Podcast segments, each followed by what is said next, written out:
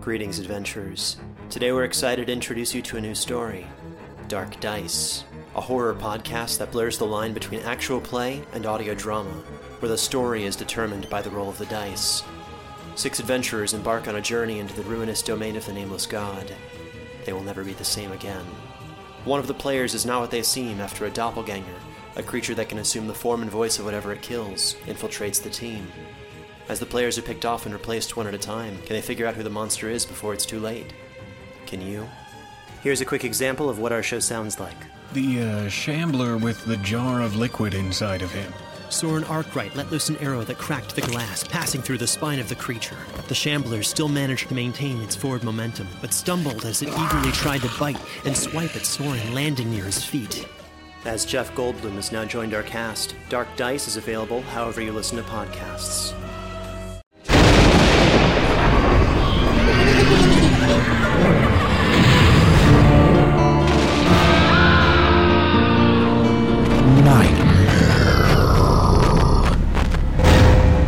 Nightmare Magazine Story Podcast. I'm your host, Jack Kincaid. Nightmare Magazine is edited by John Joseph Adams and Wendy Wagner. The stories of this podcast are produced by Skyboat Media, helmed by Stefan Rudnicki and Gabrielle de Cuir, in association with Jim Freund. Our second offering for the October issue is We Are Turning on a Spindle by Joanna Parypinski. The story is read for you by Stefan Rudnicki. We Are Turning on a Spindle is copyright 2017 by Joanna Parypinski. Joanna Parypinski is a writer of dark speculative fiction by night and a college English instructor by day. Her work has appeared in The Burning Maiden Volume 2, Dark Moon Digest, and NewMyths.com, with forthcoming work in an anthology edited by Ellen Datlow and Lisa Morton. When she isn't writing or lecturing on the virtues of good grammar, she plays cello in a community orchestra and finds her muse in the foothill cemeteries north of Los Angeles. She has an MFA from Chapman University and is a member of the Horror Writers Association. You can find out more at joannaparypinski.com. And so ends this week's intro. So, without further ado, let's have a nightmare. We Are Turning on a Spindle by Joanna Parypinski. After years of searching, he found the castle on a remote, forgotten world in an abandoned corner of the unknown universe. Castles littered the cosmos like dead stars, relics of the ancients. Each one of these monuments to Ozymandias divulged the secrets of its womb, with labyrinthine corridors or arresting garrets grown mausolean with the passing of ages. A bloated sun swelled over a third of the inflamed sky, casting vegetation and ruins alike in ominous red. The legend suggested that once this had been either a blue or yellow sun, if the legend were true, but now it lay dying over an elapsed world whose mountains had burned to ash and whose seas had boiled away to craters of salt.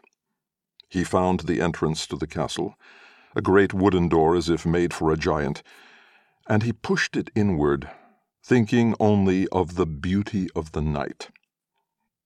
As the legend goes, the magnificent castle was built from shining stone that reflected the light of morn, fortified to protect the noble blood that ran through its veins. At the time of its building, lords lived in the keep and soldiers manned the battlements, maintaining a barrier of defense through the crenellations in the curtain walls to keep out human enemies. As the legend goes, such enemies, when captured, were housed in a dungeon beneath the earth, dank as a dead womb and lightless. There are mysteries in this dungeon. As the legend goes, he who is swallowed by that black abyss shall never return. Over the many thousands of years it has existed in the solitude of neglect, the castle has grown hungry. The dungeon, however, is reserved for those who are able to first make it through the bitter forest, with its ages of overgrowth, where only the deadliest flora has thriven in the eye of the hostile red sun. First, he had to pass that untrodden and silent wood. castle turrets emerged provocatively from the canopy of the forest grown wild and fecund around the derelict estate. As he fought his way through the forest, brambles and thorns grown razor sharp and dense closed around him, biting his flesh until blood welled in angry spherules. It is worth it, he said to himself, to find the night's beauty. There was no beauty left in the known cosmos, as far as he could see, and so he had ventured to the unknown cosmos, the unexplored edges of reality, places where time might run backward, or light and shadow reverse. These are strange worlds that lie on the fringes, so old they may have existed before physics settled down with its proper rules. And still, somehow, the forest remained.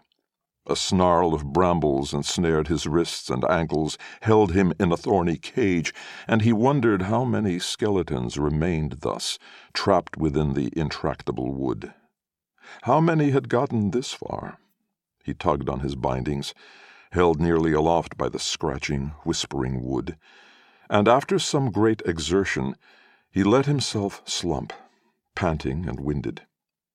Was it worth it, he wondered, to find the beauty of the night? Men and women of the modern age seemed to him ugly creatures, but he had seen glimpses of the alluring ancients. Woe betide he who has never found a wormhole to bring him into the past. He will have to bring the past to the present instead. He was not the first to make this voyage, but perhaps he would be the one to succeed. As soon as he had seen it, he'd known that this was the castle, the one sought by men since the earliest legends had flown and settled like dandelion seeds across the universe. He found it on a world that should not be, from a time so far removed as to seem magical in its antiquity. It would have been very long indeed since any traveler had found his way here. The forest sighed around him lonesome and oscitant. No other living creatures existed here any longer. No birds called in the sky, no rodents crept through the earth. It was only him and the vast empty forest and the vast empty world. Sleep, the forest seemed to suggest. Sleep, sleep. Over exhausting light years he had traveled to arrive here, and indeed the forest lulled him now, cradled him.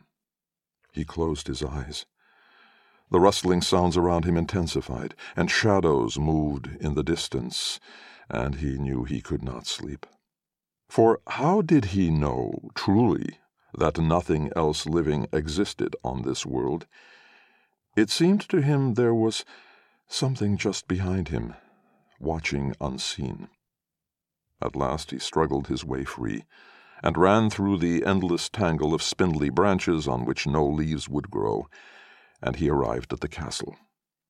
He had only to give the door a gentle push for it to swing inward with a grinding moan, whereupon it crumbled into dust before his eyes.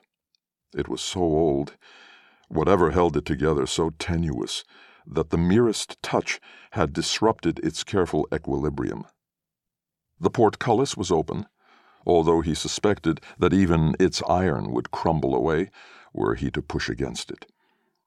The interior of the castle was likewise ruined and decrepit, its diseased antediluvian stone like a scabbed wound. Walls loomed above and around him with rotting regality. It seemed strange that such a beauty could lie sleeping for so long in this dead place. And so a moment of terror gripped him. For what if the legend were false? What if she did not exist? What if this was just another empty castle, and he was chasing mythic ghosts? First, he found the dungeon. Stone hewn stairs led down into a deeper darkness, like a remote pocket of space. He descended several steps and peered down tried to see what lay within, But nothing there had been visible for thousands of years, and he wondered if perhaps the dungeon had quietly slipped out of existence itself without eyes to behold it. If he descended fully into the darkness, he might find himself lost in an inescapable void, transported to beyond the fringes of the universe. The darkness reached up for him as he slowly crept back up the stairs, caressing his ankles, and he turned back briefly to gaze into the mystery of nothing. How was it that he could not seem to look away? How was it that the darkness reached out for him, came closer as he watched? Sleep, it seemed to say in a sibilant hiss, like wind pushing itself through hairline cracks in weathered stone. Sleep, sleep. And darkness was a kind of sleep to which he could so easily succumb, if only he took one more, then another step into its cool embrace. And darkness was a kind of beauty, too, in its ineffable void, for not to see it all would be not to see the ugly in the universe. Even while the darkness touched the nape of his neck and pulled back gently on his clothing, he climbed back up and out and resumed his search for the tower where love slept on. As the legend goes, there was a lord and his beautiful daughter, and she was more beautiful than the sunlight streaming in rainbows through a glass, more beautiful than the first bird song in spring, more beautiful than the ballet of planets around the sun. But she lived on a world where the modern rules of science did not yet apply, so long ago is the tale, and so in this world there was such a thing as magic. As the legend goes, her beauty was so captivating to the people of the castle that her father ordered her to come out only at night, when the darkness softened her radiance and made her bearable to look upon without weeping or going mad. So wonderful and terrible is such a thing as beauty. Yet it was not enough. Men still fell in ecstasy when they beheld her features by moonlight, and her beauty was so great it blinded the stars and turned them to burnt out husks. Out of spite, perhaps, a time curse was placed upon her and sent her into deepest sleep. Years, decades, centuries passed, while she lay in a high room of the castle in eternal ageless repose able to be awakened only by a touch or a kiss. Perhaps they forgot about her, those people of the castle going about their daily lives. Perhaps after an hundred years they knew nothing of what lay in the tower room, and perhaps after a thousand years the castle was vacated, and perhaps after another thousand the world was vacated. And still she lies sleeping, waiting in eternal repose, for the kiss that will awaken her to the unrecognizable post apocalyptic world. In the courtyard, black vines grew up out of the dirt. Inside the castle, scabrous and crumbling arched corridors groaned ominously, threatening to collapse and bury him in stone. He found a stairway that corkscrewed up through a tower, and he ascended the narrow passage. That he could not see what lay beyond the curved stone gave him a passing dread as he followed it up and around. At every moment he expected to reach the top of the tower, but like an endless train of thought that delivers one nowhere, the stairs continued interminably. Though he knew logically there must be an end, in his heart, he began to believe that he had entered a rupture in the space time continuum, and that there was no end, that the tower simply went on forever, he in its throat. At last he had to stop and sit upon the stair, the infinite spiral descending below him, the unknown above. Slitted windows opened to the outside, but each time he gazed out into the blood red dying world, he seemed to be always at the same height. It is worth it, he reminded himself emphatically, for the beauty of the night. all was worth it. The years he had given to the search, the woman he had left behind, the currency he had paid to make his dreams come true. It had to be worth it. He stood and continued. For another hour or more he climbed, dreading with each step that he would find only more stairs above him, that he might never leave the gullet of this tower, this mad, endless tower. And then, at last, when a dull sort of dismay had begun to germinate within his weary steps, the staircase ended at an arched doorway. At last, he thought, at last he would behold the beauty of the night and that beauty would be his and his alone to gaze upon, his treasure. To own such beauty in an ugly cosmos, he would be the richest man alive. He crept inside the room and saw that it was a bedchamber, cobwebbed with accumulated dust. Furniture still sat within a nearly unrecognizable armchair, a dresser, but was so faded with age that he dared not touch them. Upon the four poster bed beside a window, bathed in the crimson light of day, lay a woman. Unlike the ruined room, the woman was pristine as a newborn. No dust had touched her pearly flesh over the eons she had slept. He wondered if she dreamed. She looked very little like the humans of today flaxen hair unspooled around her pallid face, although her lips retained their rubicund hue, and spidery brown lashes extended from her closed eyelids. She was almost too perfect to disturb, and he thought perhaps he could be happy simply to gaze upon her sleeping form for the rest of his days. But then he imagined how lovely she must be with her eyes open, what those eyes might look like two shining, sun glistened lakes, a golden amber wood. And what music might he hear in her voice?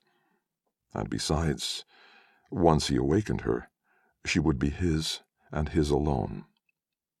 He bent down over her prostrate, sleeping form, thinking to himself, At last, at last, and laid a gentle kiss upon her flower petal soft lips.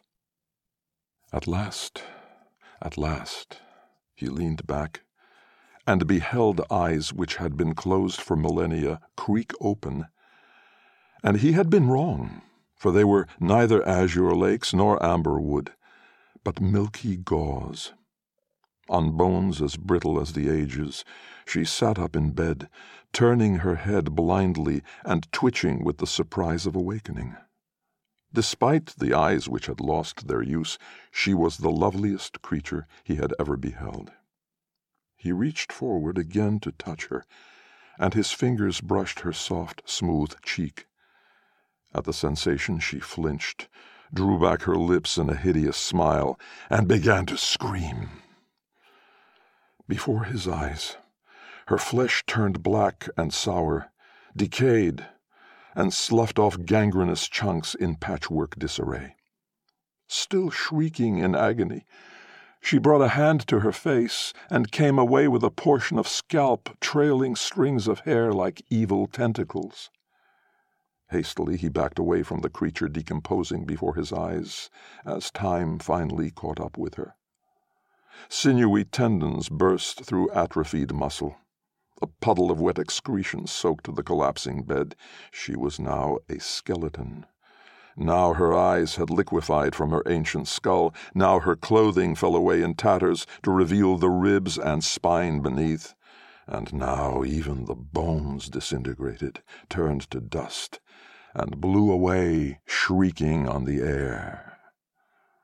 That dust flew into his face, his nose, his mouth, his eyes and burning with pain, half blinded, he turned and stumbled for the doorway and the staircase, where he fell, and fell, and fell, and fell, and fell.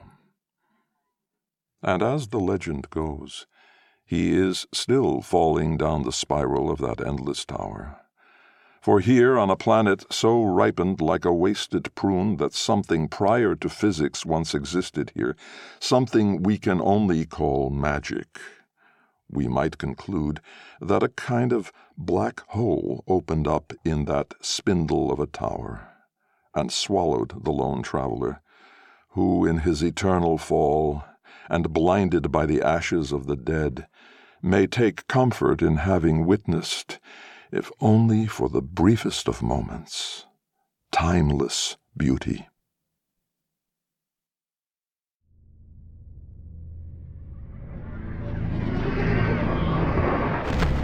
Welcome back. I hope you enjoyed the story. Please consider making a stop at our website at nightmare-magazine.com.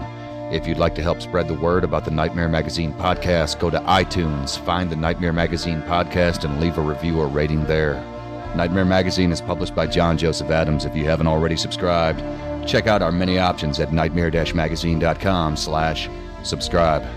The stories of this podcast are produced by Skyboat Media, the most respected independent audio production team on the West Coast. They are headed by the Audie and Grammy award-winning narrators Stefan Rudnicki and Gabrielle de Cuir. You can check out Skyboat Media's website at skyboatmedia.com. Post-production is in association with Jim Freund. Music and sound logos are composed and performed by yours truly, Jack Kincaid. There's other ways you can be notified of new Nightmare Magazine content. You can subscribe to our free monthly newsletter RSS feed, follow us on Twitter, or like our Facebook page. If you visit nightmare-magazine.com and click on this month's editorial, you'll find links to all of our social media pages. This podcast is copyright 2017 by Nightmare Magazine. Thanks for joining us. Sleep tight.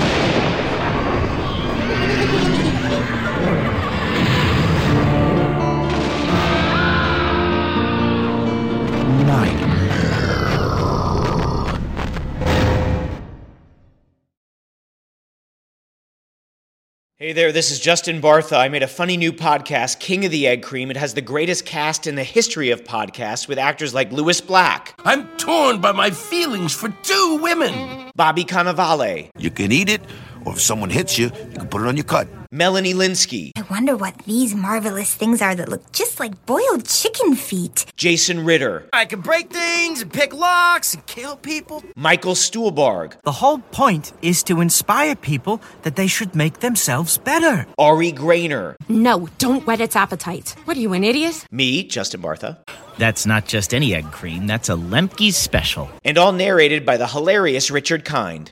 This is the story of Harry Dalowitz and how he rose from nothing to become New York's King of the Egg Cream. So if you like funny true stories, come listen to King of the Egg Cream, available wherever you get your podcasts.